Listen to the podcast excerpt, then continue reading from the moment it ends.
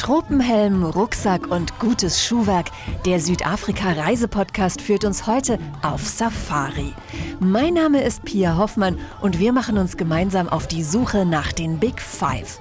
Ziel sind die südafrikanischen Nationalparks. Hier kann man am intensivsten den Artenreichtum und die Natur des Landes kennenlernen, so Pumit Lomo, Manager der südafrikanischen Nationalparks. National parks is definitely the place to go and see and experiment wildlife, but also die Nationalparks sind definitiv der beste Ort für Begegnungen mit wilden Tieren.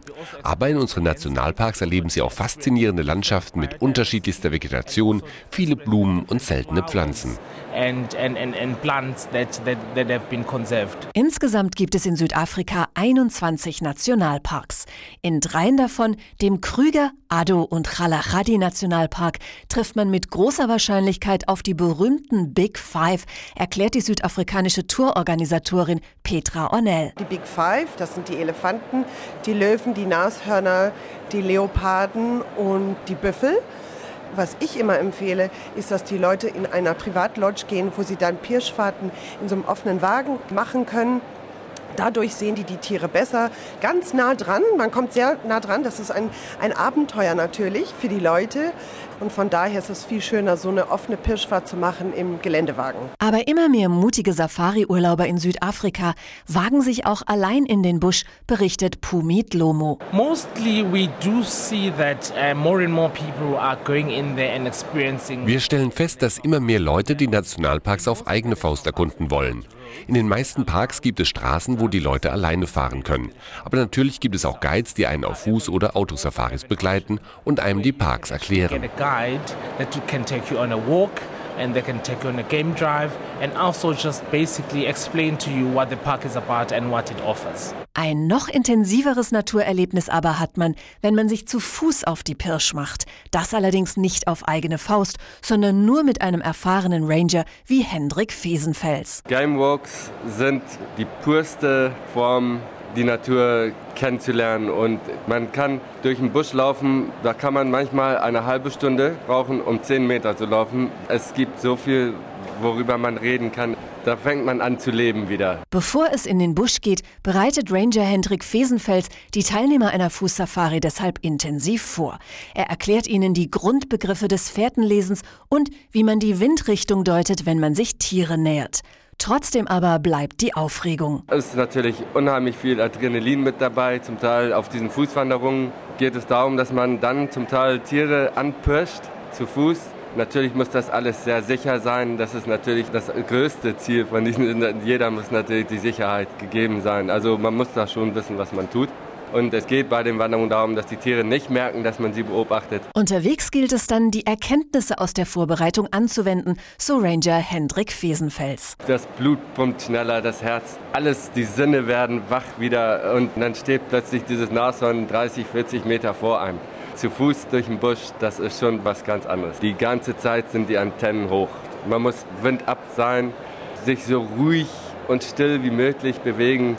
Diese Tiere im Busch, die haben alle Antennen und Sinne, die sind uns um einiges voraus. Und die ganze Zeit im Hinterstübchen muss man auch daran denken, sollte das Tier seine Richtung wenden. Es muss ja nicht unbedingt darum gehen, dass es uns gesehen hat. Es kann ja auch einfach nur dann anfangen, langsam in die Richtung zu laufen, wo man steht und es beobachtet. An einer Fußsafari teilnehmen, das ist wohl eine der intensivsten Arten der Naturerfahrung, die ein Mensch machen kann. Ein Erlebnis, das man nicht so schnell vergisst. Ich habe eine Zeit lang drei Tage Fußsafaris gemacht. Die haben drei Tage gedauert. Da wächst die Gruppe zusammen. Es sind immer maximal nur acht Leute. Manche Leute, denen stehen die Tränen in die Augen, wenn sie gehen. Denn mit der Rückkehr ins Camp ist das Safari-Erlebnis noch nicht zu Ende. Abends am knisternden Campfeuer zu sitzen und einfach nur die Stille und die Geräusche der Nacht zu hören, ist, sagen wir mal, ein Kilometer weit weg. Es ist einfach das Naturpur-Erlebnis überhaupt. Eine Variante zur Fußsafari ist die Pferdesafari. Doch bis ein Pferd seinen Reiter sicher durch Busch und Steppe tragen kann, durchläuft es eine harte Ausbildung. Diese Pferde machen auch ein hartes Training durch, wenn man das so mal ein Gehege nennen kann. Da sind wilde Löwen drin. Die Löwen sind unheimlich aggressiv und dann werden die Pferde direkt an dem Zaun immer etwas näher und dann kommen die Löwen auf den Zaun zu. Dann kommen die brüllend auf den Zaun zu und die Pferde müssen lernen, dass sie nicht dort total ausflippen. Das ist instinktmäßig natürlich das, was jedem durch den Kopf geht. Und die Pferde müssen lernen, dass sie dann dort still stehen bleiben. Doch es gibt auch harmlosere Arten, die Natur in sich aufzunehmen. Jeder Nationalpark hat sein besonderes Highlight, so Pumit Lomo. There are others where you just go, for instance in Namakwa, just to see the during the flower season in August. Es gibt Parks wie Lamakwa, da geht man hin, um im August die Blumen zu sehen.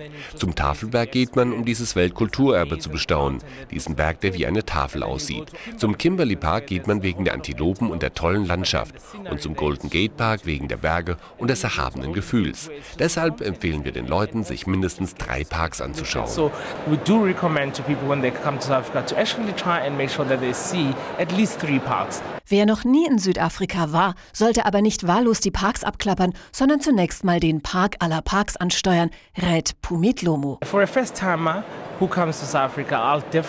wenn man zum ersten Mal nach Südafrika reist, würde ich ihm auf jeden Fall den Krüger Nationalpark empfehlen. Aufregende Tierbeobachtungen wie dort kann man sonst nirgendwo erleben. Der Park ist so groß wie Israel und man sieht dort alle Tiere, die man sich vorstellen kann. Uh, Doch Südafrika und seine Nationalparks sind so groß und vielfältig, dass eine Reise nicht ausreichen wird, um alle Facetten kennenzulernen. Nach dem ersten Südafrika-Urlaub sollte man deshalb deshalb am besten schon den nächsten planen. Wenn Sie zum zweiten Mal in Südafrika sind, sollten Sie zum Ado-Nationalpark gehen, um die Big Seven zu sehen. Dazu gehören der Hai und der Wal. Oder Sie schauen sich die Pflanzen im Natalpark an oder in der Kalahari. Das ist eine Wüste, in der aber auch die Big Five leben. Und selbst wenn man alle diese Parks gesehen hat, bleiben immer noch 17 weitere Nationalparks übrig, die man auf der nächsten Südafrika-Reise besuchen kann.